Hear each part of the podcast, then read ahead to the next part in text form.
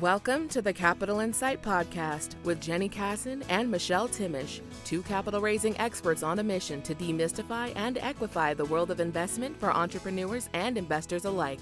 Listen in as they sit down with fundraising veterans and share with you the success stories and cautionary tales of outside the box capital raising. This is Capital Insight. Hello, this is Jenny Kassan. Welcome to the Capital Insight Podcast. I'm so excited to welcome Matt Kreutz of Firebrand Artisan Breads. Matt has a really amazing story about his business, how he got funding for his business, and all the good that it's doing in the world. So, Matt, why don't we start by you telling us about how you got into becoming a, a maker of artisan breads? Sure. Um, you know, I was 14. My mom took me to the principal's office. I got a, um, I got a work permit, and I started working in a bagel place um, there in Virginia, Northern Virginia, and um, been working in bread ever since. So I've never done anything outside of, of, of working in a bakery, basically for 26 years. And what made you decide to start your own business? And you know, how did when did you start it? And what were your you know goals when you started it?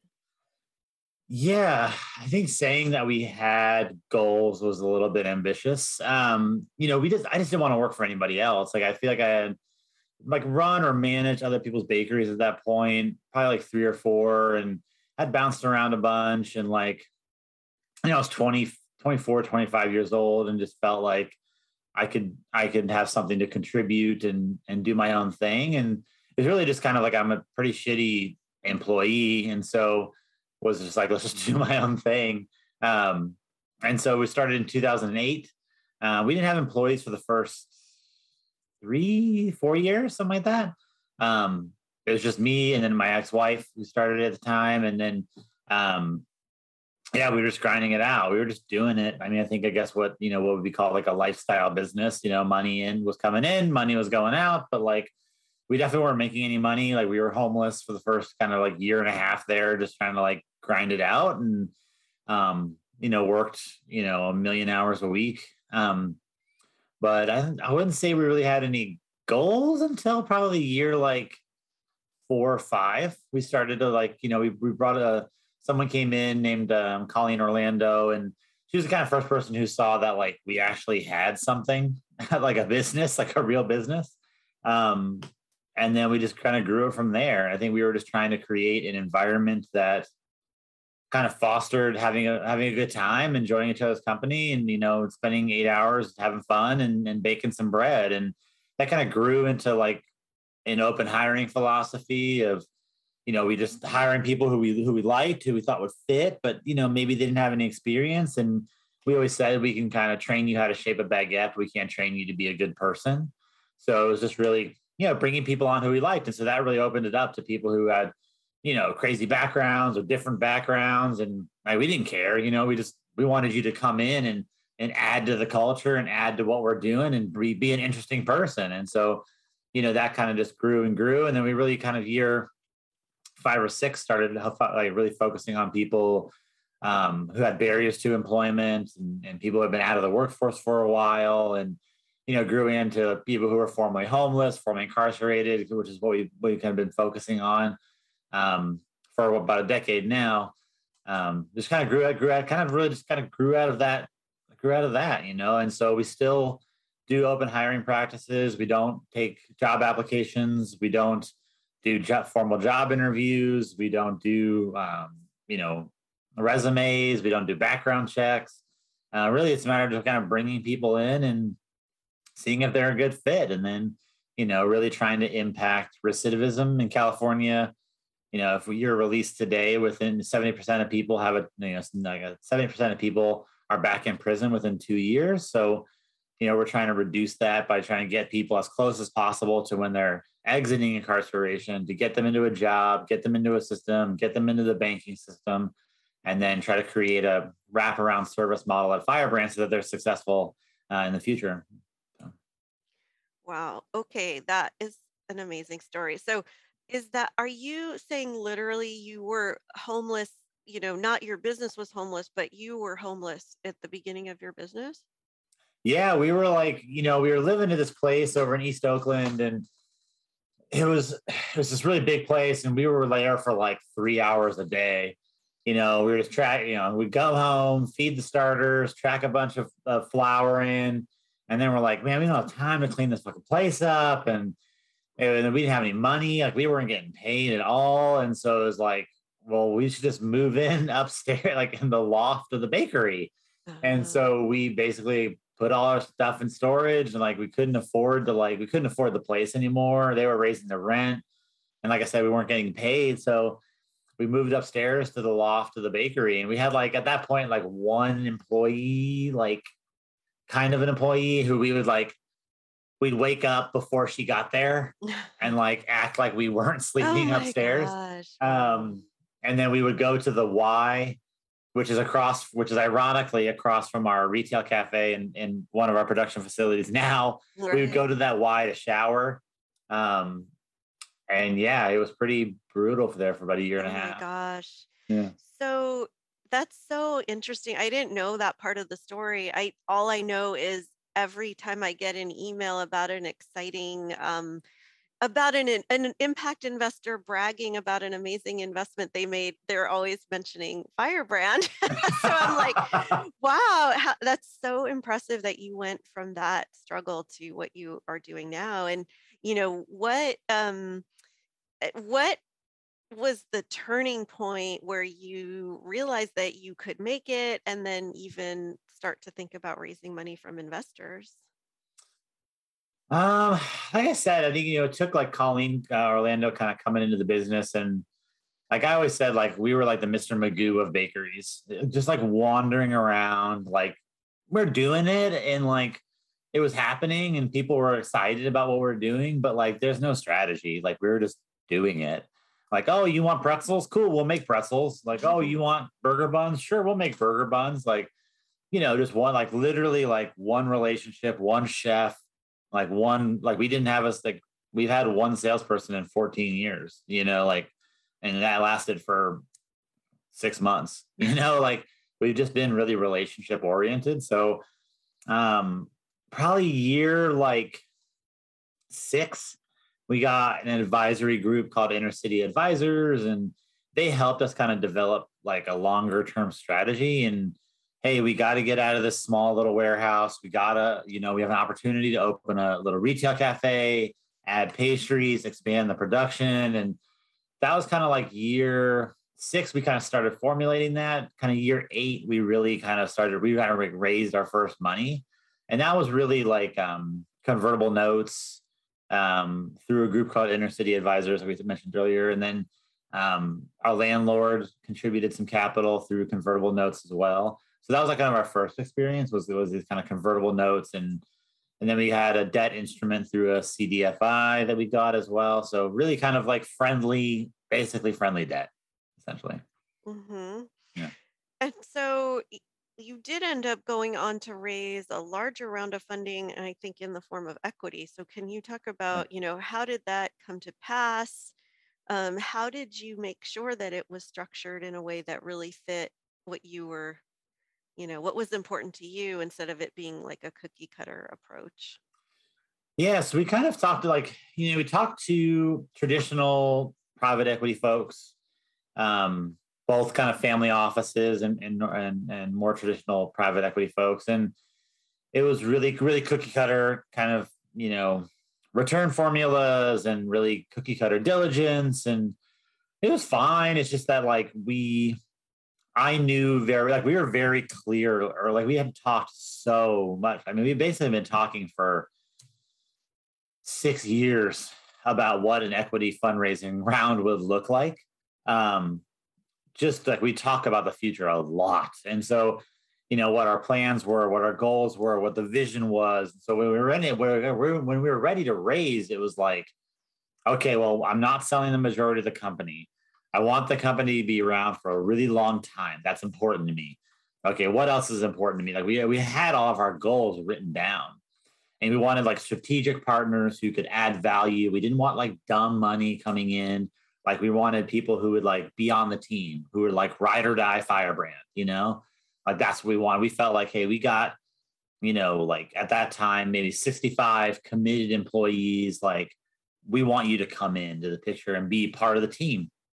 And so we had all these kind of goals going into it. And the private equity folks like really weren't that interested in that. And so that was pretty clear that wasn't going to happen. And then with the social impact investors, it was pretty much the same thing as the private equity folks. It's just kind of like some different reporting mechanisms and and and metrics and and stuff that they cared about, but it was like pretty much the same thing. Yeah. And they couldn't, and social impact people couldn't really also add a lot of value in in terms of like, like we were launching our first CPG product. We were like, we were grow, we're like, we're on a we're on a pretty fast growth trajectory, and they didn't they didn't really have a lot to offer in that realm either. We found, um, so we were kind of disheartened with the whole picture. You know, it was and so we found um, a group called Candide. Um, and Candide was really creative. Like they really, they wanted to invest in us because we were transitioning the company from an LLC um, to a public benefit corporation and then to a, a steward owned company. So we're Firebrand is a, a kind of a worker owner model um, called a, under a perpetual purpose trust. Um, so they they really wanted to invest in that model. They were excited, and so they were willing to get creative with us. And so we set up a structure where if the investors win, the employees win. And so there's a profit sharing mechanism at Firebrand that you know part of the dividends goes to uh, workers. So um, yeah, we were just lucky to find them, and they were just they've been really creative with us. That is so awesome. And what about exit? You know, that's so often a difficult thing with investors. They're looking for that big exit as the main way that they get paid. So, how did you set that up with the Candide investors? Yeah.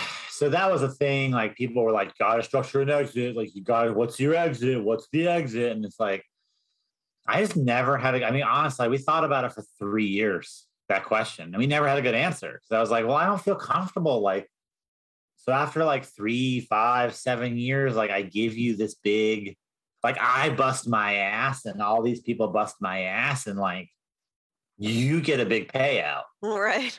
So it felt like, like, and I get it. Like I'm not like, I'm not immune to the argument of like why that's structured the way it is. Like I totally understand like VC fund, like I understand all of those structures. It just kind of felt nasty. Like it felt, and also just because who I am, like, hey man, like I like I always say that like like I'm not the most talented person. I'm not the most I'm not the smartest guy in the room, but ain't ain't one damn person gonna work harder than me at all. No one ever in this world will bust their ass more than me. And so it was kind of like, well, why are you getting that? You know, like why aren't the work why even like the workers aren't getting it, let alone me or the, anybody else in the company, you know? So it just always kind of felt dirty and I never had a good answer. And so Nair proposed a structure of where, you know, shares are retired, you know, where like the investors have a choice at the end after they've gotten 5X.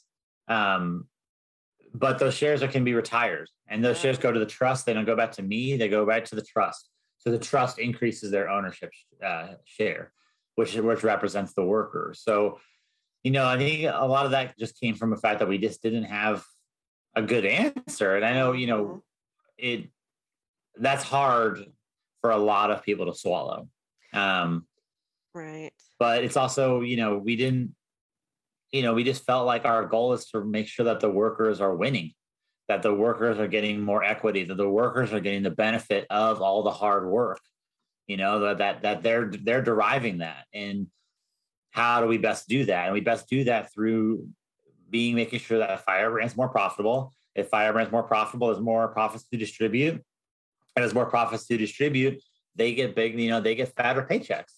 And so, you know, that was kind of, that's our goal, you know, and so that we wanted to make sure that the investors who are coming into Firebrand are aligned with that goal and and are just aware of that. But that means that they have to sacrifice too, you know. And I think when we just think of a business when Firebrand, when we think of a business, like, hey, we're all partners here and we're all working and we're all sacrificing, but you know, that's what you have to sacrifice.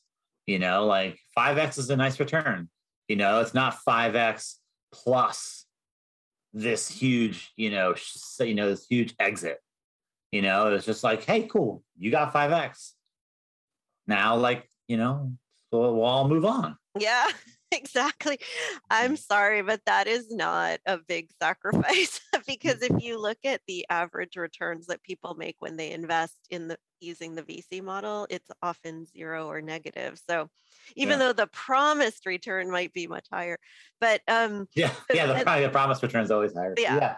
but what's super interesting about that is you set up a way for them to exit without you having to sell the business because if you were forced to sell the business it, unfortunately we do often see when a business gets sold it doesn't have that same commitment to taking care of the workers really well making sure they're getting the services they need to you know make it in outside of you know in the incar- world of incarceration you know all of that. So it would be really sad if you had to sell the business before you felt like you had provided what you're trying to provide to to the community and to the workers Well, and that's why, like, so with the trust, we can't sell the business. Like the the the under the steward ownership model, the majority of the company is owned by a trust, so the company can't be sold. So Mhm. fifty one percent of the company's shares are solely owned by a trust and are dedicated to, you know, fulfilling a set of eleven Yes. purposes. Wow. And one of those purpose you know those purposes range from hiring practices to profit sharing to open book management to you know you know just different kind of like equity models. Like it's really kind of a wide ranging things. And you know they have to uphold those things legally. Like Mhm. they're bound legally to uphold those things. And if they don't there's a mechanism to remove the committee and you know put new people on the committee who are actually doing that. And but the, those one of the tenets of that agreement is a in our charter is that those shares can never be sold. Wow. So the only way to to have those shares move is if the company's dissolved.